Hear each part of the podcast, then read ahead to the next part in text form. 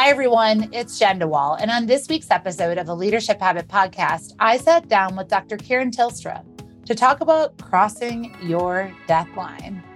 We talked about how to maximize your own potential, and you can only do that by facing your fears. Let me tell you a little bit more about Dr. Karen Tilstra. She is a renowned innovator, entrepreneur, and thought leader in design thinking and innovation.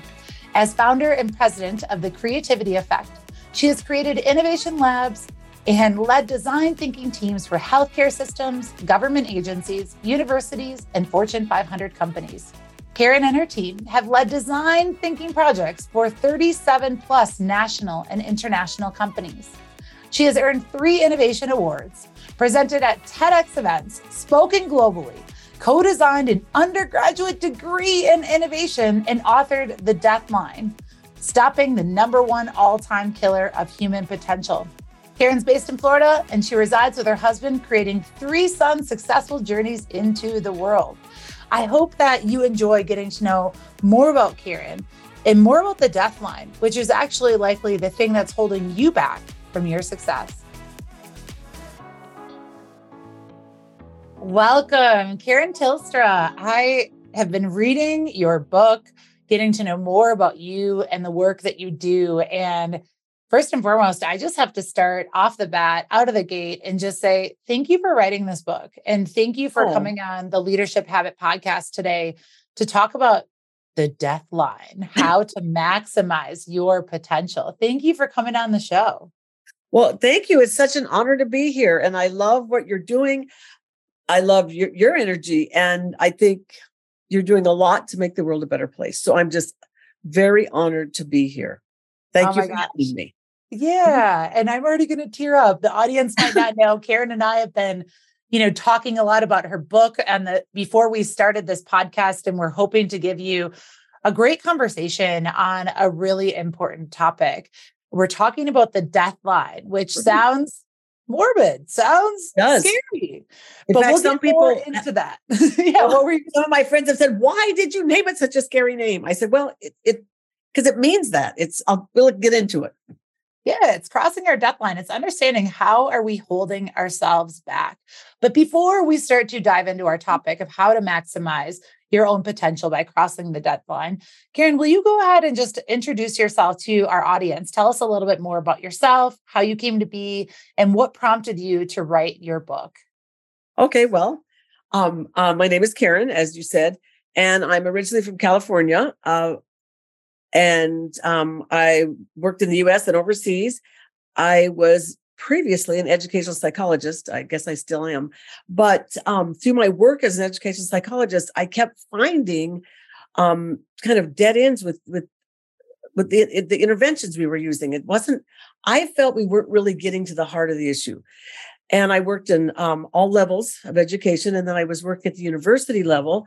And I noticed I, I kept having uh, students and faculty, even parents, would come in to my office, and it's like, how do I live the life I want to live, or I I just living for the weekends. I'm doing this major because um, my parents wanted me to, or I thought I was going to make money. But I more and more I started to notice there was something missing with a lot of people, and everything I knew as an ed psych was not helping. And so by chance, the university president asked me to go to attend a conference in Chicago where DeWitt Jones, the well-known famous National Geographic photographer would be speaking, and he was speaking on uh, the transformational power of creativity. And I thought, well, that sounds cool. So I went, got there just as it was starting. And it was in this big auditorium, or actually, was an arena, and I was I was sitting actually all the way in the back. And so he told all these fantastic stories about um, how, how he had to confront his fear because he would be in a tree, you know, hanging in a branch of a tree, waiting for the lion to come by, or crouching in a canoe, waiting for the hippopotamuses to arrive or to emerge. And um, he said he had a lot of fear, and he, but his passion was to capture the beauty of the world and share it with the people. Now, DeWitt Jones is an older guy, and so he was working back when uh, there wasn't as many uh, people who didn't have as much access to well, pictures, uh, internet, et cetera, et cetera. Sure. And so he said he had found his life passion. And as he was regaling us with stories, he then turned to the audience in a kind of pensive moment and said, how many of you are living your creative passion, are really doing what you think you were born to do, stand up? Or how many of you want to? Sorry, how many of you want to, to do that? Stand up. Everyone just jumps to their feet. Then he says, How many of you are actually doing it? Living your true gifts, living your creative passion. And people just slowly sank their seat all over this arena. And it just hit me in a flash. It was like a gestalt that this is what was missing with my work. And I think many of my colleagues' works that we were not actually thinking about or tapping into or learning about the creative essence of the human spirit. And so just I I was so riveted by that uh, void that I was able to identify. So I went out of the auditorium, actually called my husband and said, you know what? I am going to learn the whole thing, how creativity works, how it ignites the human spirit. And so I had the opportunity to go into a doctoral program and I then studied, you know, uh, creativity, the, the transformational power of creativity, innovation, what that means, the whole thing. And I was, it was a wonderful journey. And so when I finished the doctoral program, I got hired by a large uh, healthcare system to help them create an innovation initiative in their whole system that would actually teach the people across the healthcare continuum how to be more creative, better problem solvers, problem finders, how to embrace opportunity, how to just think, you know, more creatively and it was very exciting you know i it was everybody seemed excited about it. Everyone was like wow yes we want to be creative. This is the best thing. And so until everyone wants to be creative until they have to go out of their comfort zone. And it's like ah wait no we didn't know it meant that. We didn't know we'd have to be vulnerable. We didn't know we'd have to change. We didn't know we'd have to actually listen to other people's ideas. But it was a really exciting journey as so i began to help organizations build innovation uh, labs or design centers or places where people could come and solve problems and learn the art of creative thinking. It was just a dream. I loved it. But as I was moving along through, I worked with healthcare, government agencies, higher ed, um, businesses, NGOs, pro sports. It all started to, one thing came, started coming more and more clear to me that people wanted to be creative, and actually, everybody is creative with leadership potential, even though they don't believe it. A lot of people don't believe that, but I found it to be completely true. Everybody's creative with leadership potential. But I noticed that um, when situations came to the point in a, say, a, we were trying to work, think more creatively or solve a challenge, people oftentimes just shut down they just like, okay, that's far enough, or mm, I don't think this is going to work. And then, so I started developing this theory that people's behavior became worse the closer they came to some discomfort. So it was kind of blurry in my mind. Then one day, this guy from a healthcare, large healthcare organization, you would know the you would know the place if I said it, their medical device company, and they had really held the market share in a lot of um, equipment for minimally invasive surgery. And they were starting to lose market share. And so I'll just call him Walter. I refer to him in the book, Walter. He called me up and said, Karen, I want to come down to your uh, creativity center and I want to, you to help me and my team create a way to uh, run our business without sales reps. Sales reps are ruining us. I said, Well, okay, but would you be willing to first pause and learn about what's really going on. That's me, the mother of all questions. What's really going on here? He said, Well, we know what's going on. We just need to create a better business plan without sales reps. So I said, Well, come down and we will give you an opportunity to learn some things. And so they came down and we got them in surgeries, several operating rooms where teams, operating teams were, uh, surgery teams were using their equipment. And so the uh, surgery teams knew that people were in there observing, but they didn't know where they were from. And so, right off the bat, when surgery started, the team started struggling with their devices because they had bases that you put a top, snap a top into for a certain procedure, but the top had to match the base. And there wasn't really an indicator which base went with which top, which seems kind of no brainer, but it wasn't. And so they're like, oh, this company makes things so hard. And then the comments started saying, call the sales rep. Sales reps are salvation. And uh, one doctor said, you know, this company, they do this because they know we have to throw equipment away. So they just want to sell more equipment. And then another comment was, thank goodness for the sales reps. If it hadn't been for the sales reps, we would have bailed on this company a long time ago. So then, shocked as they were, they come back to the innovation lab. And he, Walter says to me, I can't believe it. I just can't believe I was so afraid of failing I was so completely consumed that I was failing. I couldn't even think straight. So I was going to uh, throw their sales reps under the bus. He said, but we learned that it was us. What we assumed worked didn't. And that to me started me thinking is that unbeknownst to people, we suboptimize because he was afraid of failing. He, he chose something to do and he was certain that was what he needed to do. So that got me thinking, you know, we need to actually as we're teaching people about creativity, we need to help them really realize what's going on. What are they telling themselves? What assumptions do they have? Well, then shortly after that, I was working with a group of executives from an organization that had several branches. So the executives were from several branches. They were all coming together. And there we the problem was very clear what they were working on. But they skirted around the issue and they talked about this and they talked about that. And time was passing. And I finally said, I don't know why you guys can't just state what the problem is. And one of the ladies said, Well, because if we do, that means we're going to have to admit we've been wrong all these years. And then it just flashed in my mind this word death line. And we were in this the lab with a really large whiteboard. So I just went over the whiteboard and I drew this line. And I said, I think this is a death line for you guys. And that was the first time I ever coined the phrase. And I just drew a line across the whiteboard and I said, You guys are here and you will not cross this line because you're afraid of you're going to get criticized or you're afraid you're going something bad's going to happen.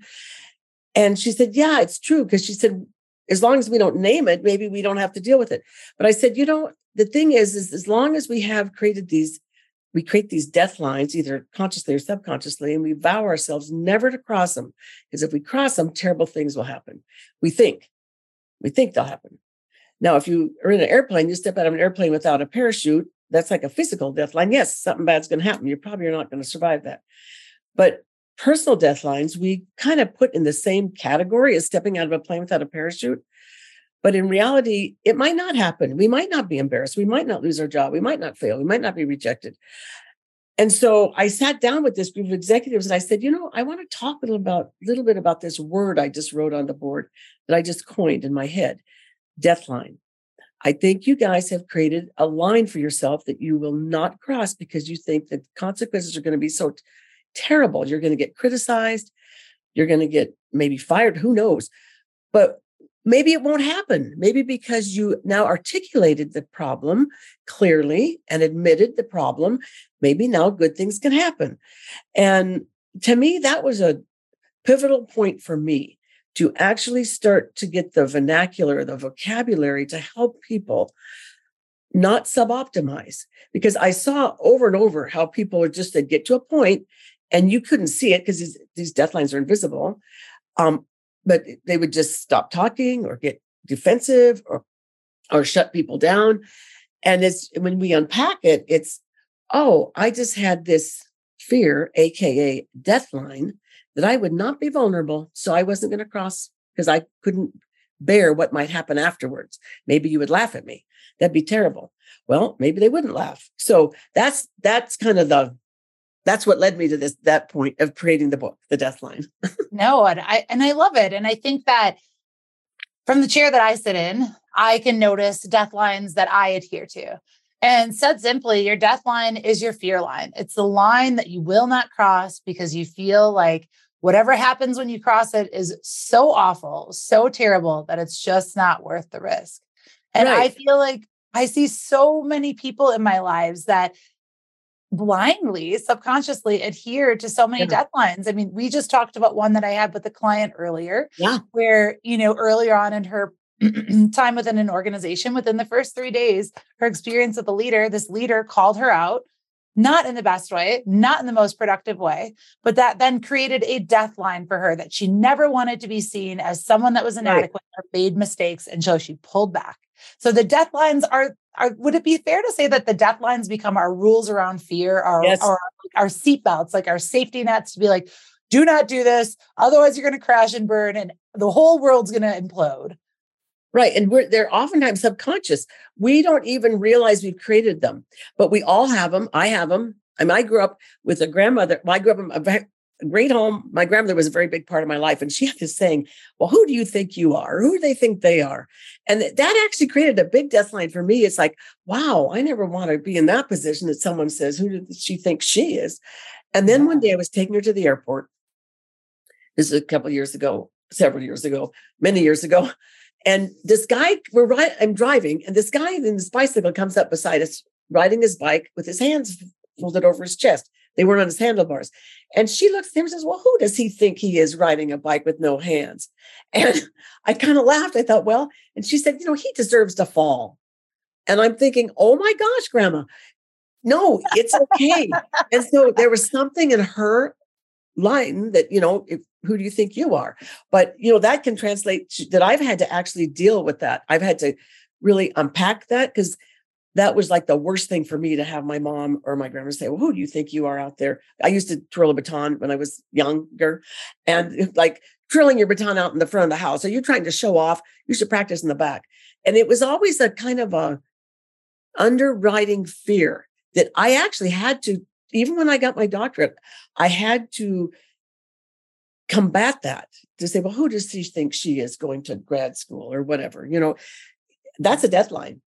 I love that example of a death line. I think our listeners can likely relate to that. Like not wanting. And I think many of us yeah. were conditioned to not, you know, show our worth or like demonstrate right. our worth be, for fear of being perceived as cocky. Right. I don't want that label of who do I think? I'm not arrogant. Like, trust me, yeah. I'm like struggling right here. No, Please don't know, think that. It's can be debil- de- debilitating for people when it's like, well, I oh no, not me. In fact, um, I oftentimes when I'm doing workshops or leading a class, I'll say, you know, we all are creative with leadership potential. I, I know, oh, not me, not me. Oh no, not me. I said, no, everybody is creative. There's just not no way around that. And I honestly believe, even though some people don't agree with me with, on this, but I honestly believe what I've seen, everybody has leadership potential. And, yeah. and you can see it because when people are being creative, they're being leaders like my mom would never viewed herself as a leader, but she was a amazing quilter, amazing. You and she was amazing seamstress. You could wear her clothes inside out. And um, I always kind of went by the motto because I used to sew with her, and I I was not quite as precise as she was. My motto was, "You'll never see it on a running horse." So if the hem wasn't straight, just keep moving. You know, and you don't. If you, so you can tell we had a little, uh, oftentimes a little conflict over my style of sewing versus hers. But when my mom would sew and she would be in a workshop, a quilting workshop, and she'd start, she would start demonstrating, I thought, wow, my mom is a leader when it comes to quilting.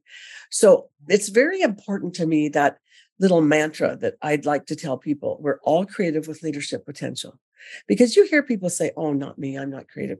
Oh, I could never be a leader. But I think the two most important questions we could ever answer or ask or answer is who am I and what is my work? That gets to the heart of the death line then.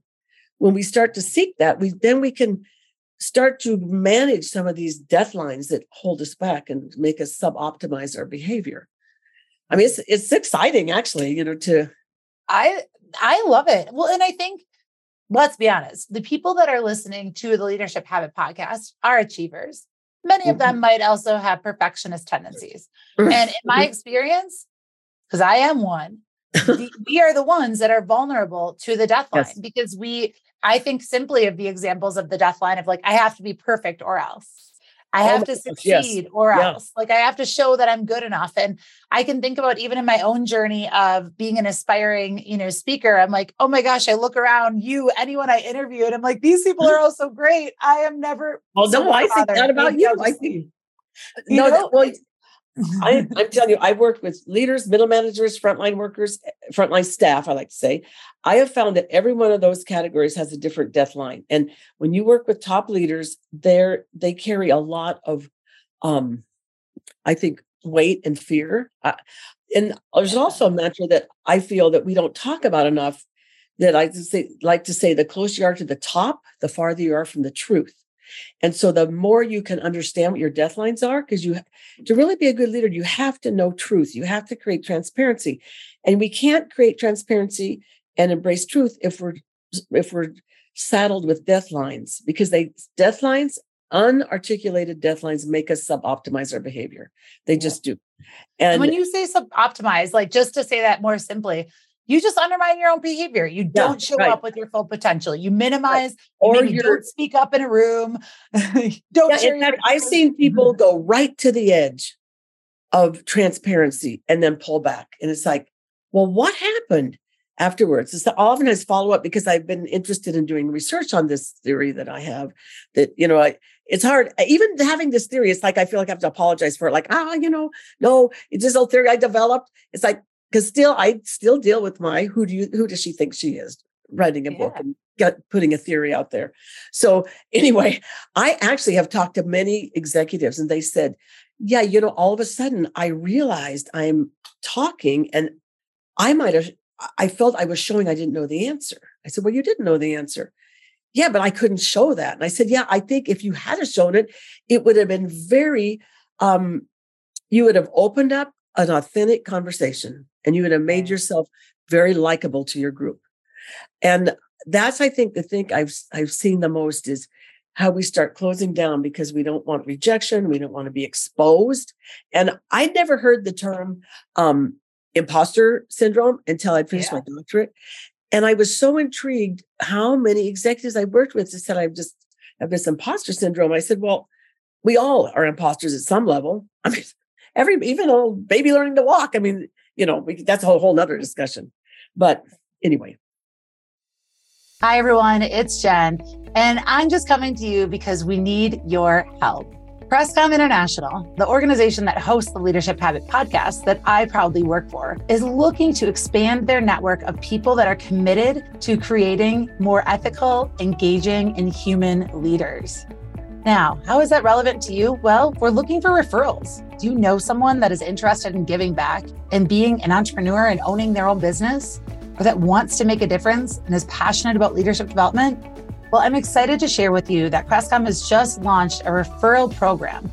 If you know someone, maybe it's a past mentor or a boss that's interested in making a career change and wanting to leverage the knowledge and their experience in the classroom, send them our way.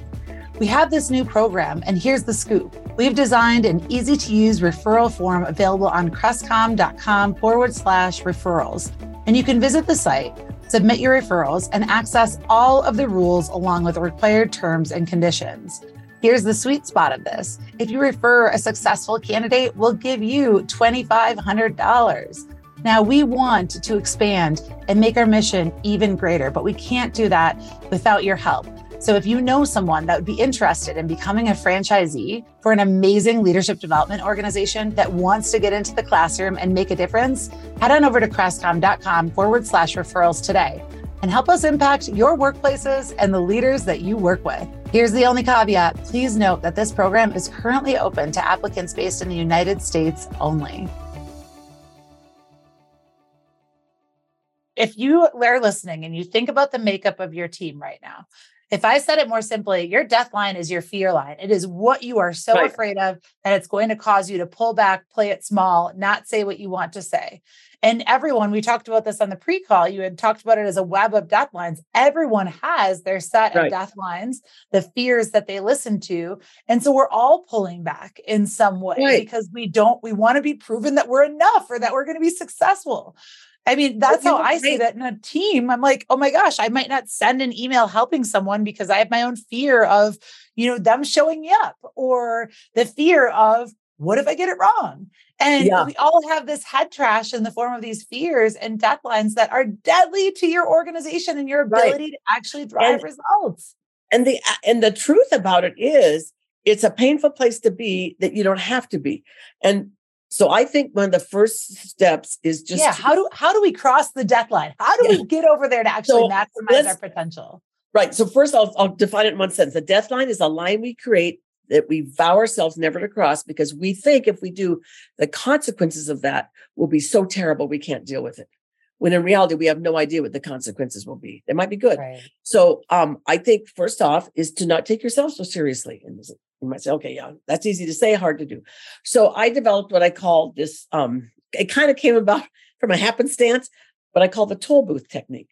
So in Florida, like many other places, we have, you know, e passes on the freeway and going down Highway 4 one day. And I realized, oh, shoot, I hadn't uh, reloaded my transponder. So I had to, you know, slow down, switch lanes, go through the toll booth and pay my toll, which was at hilariously at that point a dime. And that wasn't even that many years ago, a dime.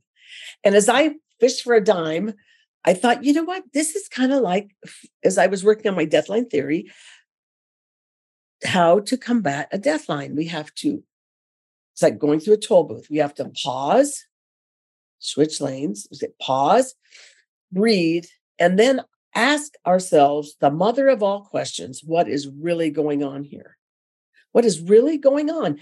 And when I have worked with people and we've really unpacked that question, almost always what's going on is I'm afraid I'm going to look stupid. So I'm not going to do, I'm not going to show up my full way. I'm going to hold back. And then once, you know, we can say, you know, let's pause, breathe, and ask ourselves what's really going on. You can apply that to many, many things. Then we have created space, or we've created a little, uh, yeah, space to actually assess. And then I have said there's these four ACE words that I found through the course of creating this deathline theory that there's four things we can do. You know, first off, sometimes just admitting we have a deathline and just pausing, breathing, and asking ourselves what's going on is enough. But if we need more, yeah, I have to just say that because thoughts are not facts. Thoughts no, are not, not facts. facts. They're not and so facts. we have to pause and challenge them. Right. Okay. And continue just, on. just pausing and breathing. It, there's a lot to do in the whole world of creativity on pausing and breathing. Um, but I so I said there's these four words that I noticed over the years as I worked on things that that we need. Space. So when we're faced with something that we don't understand or that's fearing us, it's activating a death line. Space for new thought. Grace for extending forgiveness or give to whatever happened. Pace. What's the right pace? Because oftentimes the only pace we know is fast. And then yeah. what's the right place that we need to be in? And I notice that oftentimes things happen either in a, a conference room, a boardroom, or the CEO's office or the CFO's office. Where's a better place we could be? So those words, um, and I love the fact that they ended in ACE because I think part of dealing with the death line is pause, breathing, and asking ourselves, which means we create engagement. So always create engagement and, and not just be stuck because and that's what space is creates an empathy about what's happening empathy for ourselves empathy for other people as we learn. So if we get create space mental space to actually start to be able to answer the question what's really going on then if we have to then maybe it calls for grace giving grace forgiveness. Um, forgiveness is core to creativity it's core to innovation. Forgiveness creates movement. Without forgiveness we have no movement and then a pace, it's like, maybe I just need to slow down or maybe I need to speed up. And am I in the right place for something to happen? Maybe I need to go out of my office. Maybe I need to take a walk. Maybe I need to go down to someone else's office or maybe I need to meet someone for coffee. And we oftentimes don't, when we get in and a deathline starts activating, we tend to close down and close up. And those four ACE words, space, mental space, grace, pace, and place, help us to move to actually combat a deathline. But if you can't remember all those four words, then just do the toll booth technique. Pause, breathe, and ask yourself what's really going on. And yeah. honestly, ask it and try to answer it. And with the concept that we don't have to take ourselves so seriously. Right. yeah. Uh, yeah. But we do need to ask ourselves the question. This this statistic, I think, for whatever reason, just keeps coming up in my life over the past week. It was a statistic I saw from Harvard Business Review. 95% of people believe that they are self aware, 10 to 15% of people actually are. And when I think about this, because what you're also sharing with the ACE and the four words um, is really the foundation for developing and improving your own emotional intelligence, yeah. your self awareness. Right. We and don't take time to think anymore. So how the heck can oh, we be self-aware? I'm telling you, that makes me think I had this experience with a chief nursing officer once when we were working on a project and she said, Karen, I'm we don't, you know, our problem is we have no time to think. And I thought, wow, that's pretty profound to say in a healthcare system. And she said, we don't. And she was coming to me to help create a an experience uh, for her nurses to actually how might we learn to think in a rapidly paced system and one was that let's let's get the right pace and i saw that you know um i had this hilarious experience i thought it was hilarious this german guy came into our lab who ran a tire company in Germany. And he loved what we were doing. He loved the whole concept of, oh, you're teaching these people how to think creative. And I, I got to do that. So he went back to his place in Germany. He immediately set up this uh, a company-wide brainstorming session in a he rented this conference room kind of a large conference room and they all had to go there and brainstorm all the ideas how to make the company more innovative and more creative. He had so many ideas he didn't know what where to begin. And I, he called me he said this is terrible people are mad at me now we had all these ideas and i'm not doing anything with them.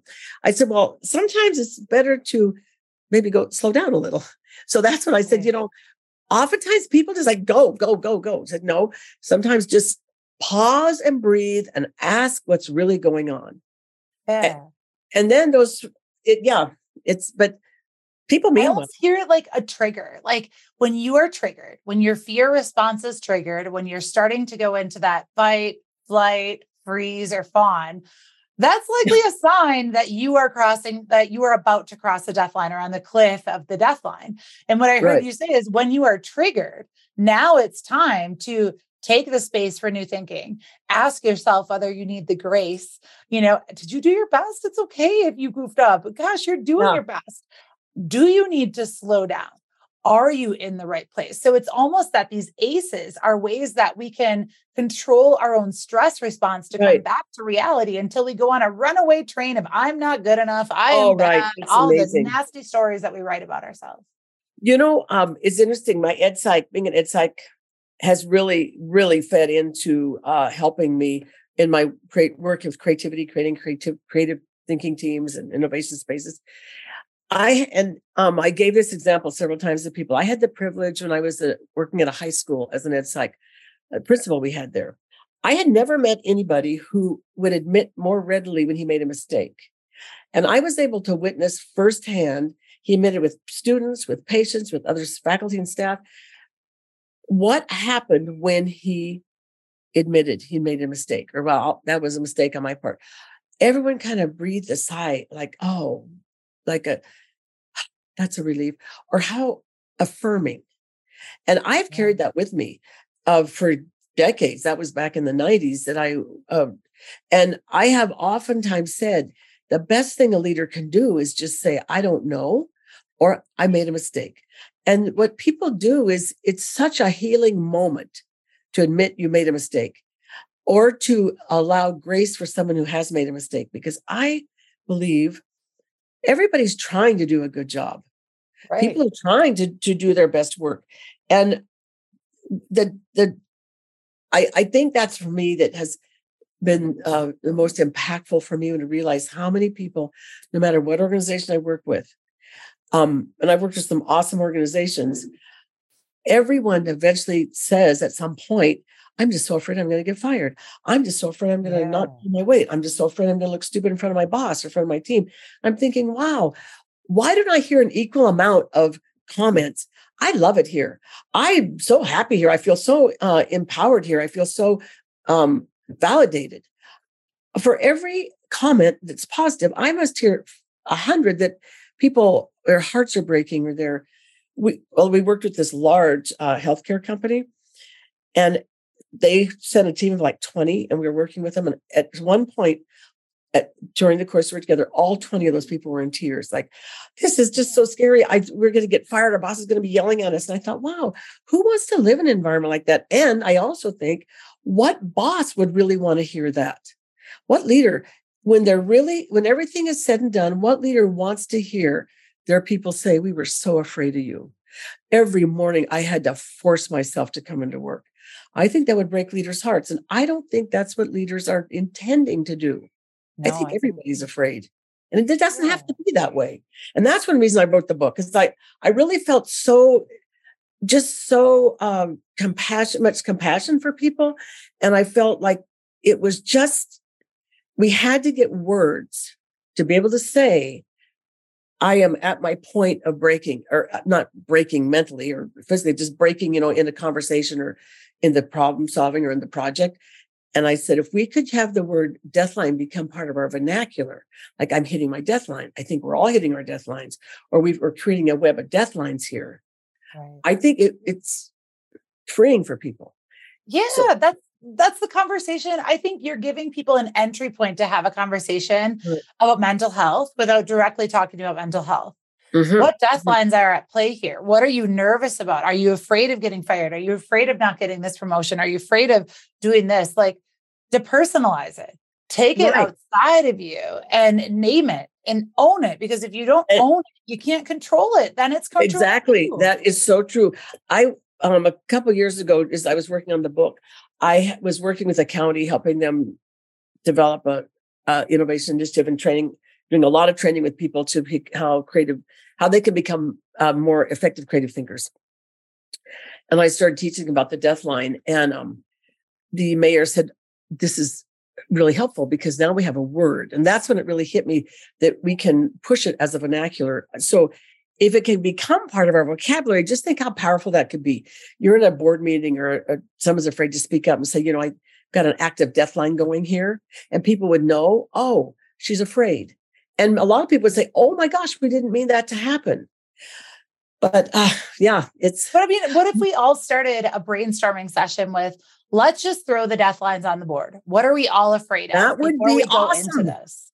we have we have this thing that I call stinky fish. If I'm running a project that's going like, or a workshop that's going like for several days, the very first thing I have them do is um, I put big post-it notes on the board and I say, draw your idea of a, what a stinky fish would look like.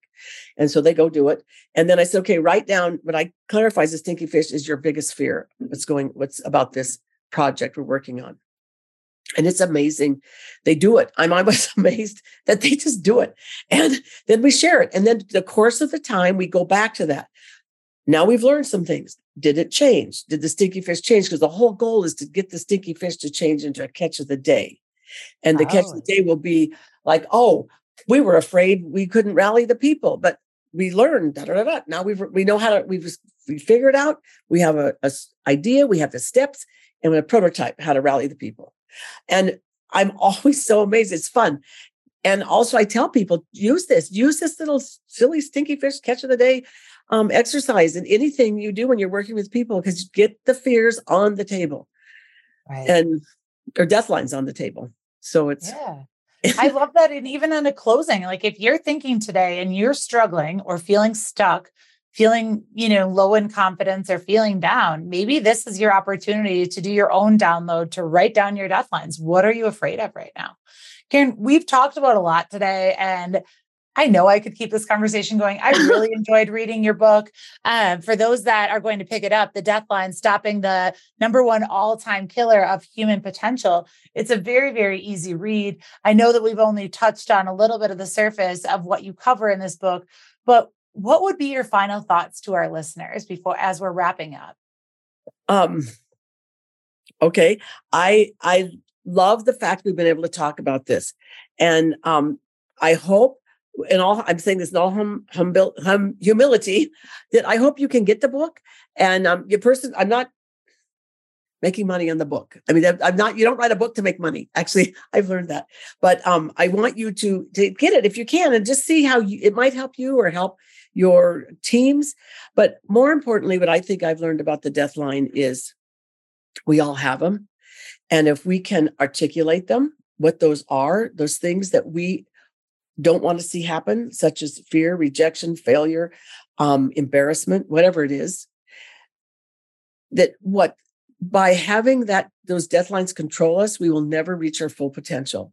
And I think that's a loss because you have a gift. We all have gifts that only you can deliver to the world. And if you allow your death lines to hold you back, you'll never be able to deliver your gift to the world. And no one will be able to do it for you. So the world will be lost for it forever. And that when we think about death lines, about maybe yourself or other people that maybe cause some stress in your life, that I think at the heart of everybody is innocence. And you might think, really, some people don't seem very innocent to me. But if we peel everything away, People are just afraid to be rejected. The death lines that we have hold us back. hold you back and hold people around you back.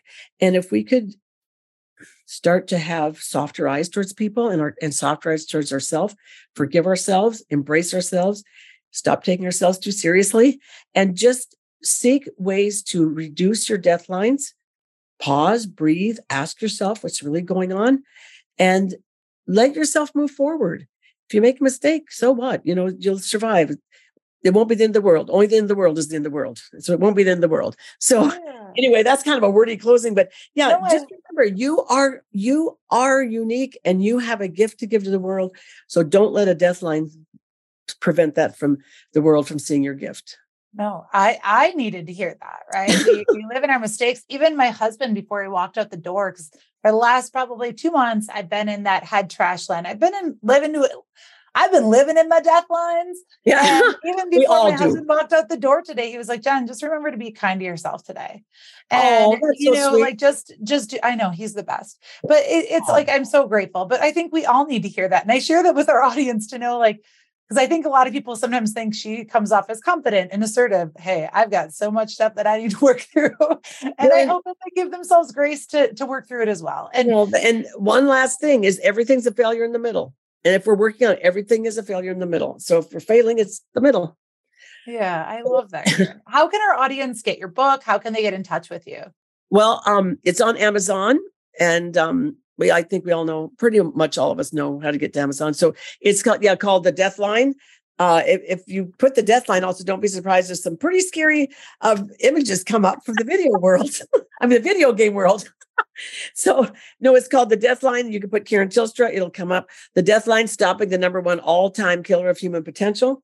Um, but if you put the Death Line, Karen Tilstra, it will come up. And also, um, we have a web page. Um, my son and I have a business together with, a, and we have a, a larger team, and um, that is creativityeffect.com. Creativityeffect.com. And you can also just find us LinkedIn, all of the places, Google. Karen, yeah. thank you so much for coming onto the leadership habit. Thank you for sharing an empowering message for all of us that if we want to unlock our own potential, we've got to be willing to talk about and face and cross that death line. Thank you so much for coming on the show today. Grateful to have your message. Oh, well, thank you so much. And it was a privilege to be here. I hope it made sense. it absolutely did. Thank you so much for listening to this week's episode of the Leadership Habit Podcast. I needed this message. As an achiever, I often find myself facing that death line, pulling back, letting fear take the wheel instead of stopping to slow down. And if you are feeling like you're not living up to your full potential, go out and pick up the death line. As Karen said, you can get it on Amazon. And you can also connect and learn more about Karen's work, the Creativity Effect, and her awesome team by heading on over to thecreativityeffect.com. I really know that if you actually read this book, it will change how you look at your own potential and it will change how you show up, how you collaborate with your team, and heck, even the performance of your own organization. Now, of course, as I say at the end, if you are looking to develop yourself, if you're looking to grow in your own leadership skill set, head on over to crestcom.com. There, you can request a complimentary leadership skills workshop where we can come in and help you and your team overcome their own death lines. We would love to help you do it. And if you know someone that's struggling in that face of fear, share this with them. Let them know that they are not alone and that there are ways to overcome their own death line. Thank you so much for listening, everyone. Until next time.